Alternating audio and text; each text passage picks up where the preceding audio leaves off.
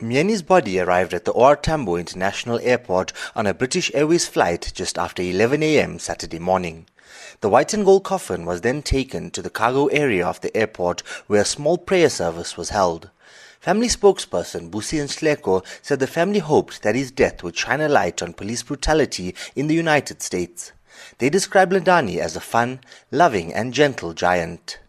Ulindani is our son is our hero.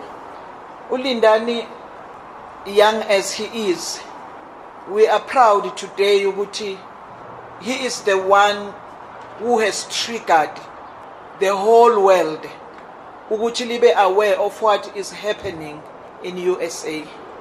Social Development Minister Lindiwe Zulu said Myeni's tragic death reminded her of the painful past of apartheid.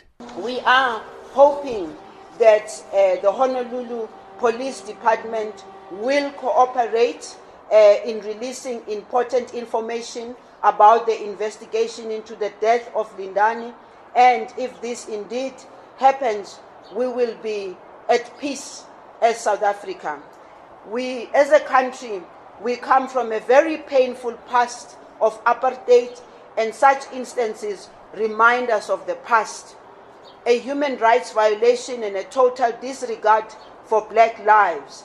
KwaZulu-Natal MEC for Arts and Culture Hlengiwe Mavimbela called on the United States government to ensure that justice was served. It's so painful to us, so we need the answers. We want the government of US to give us answers about our son.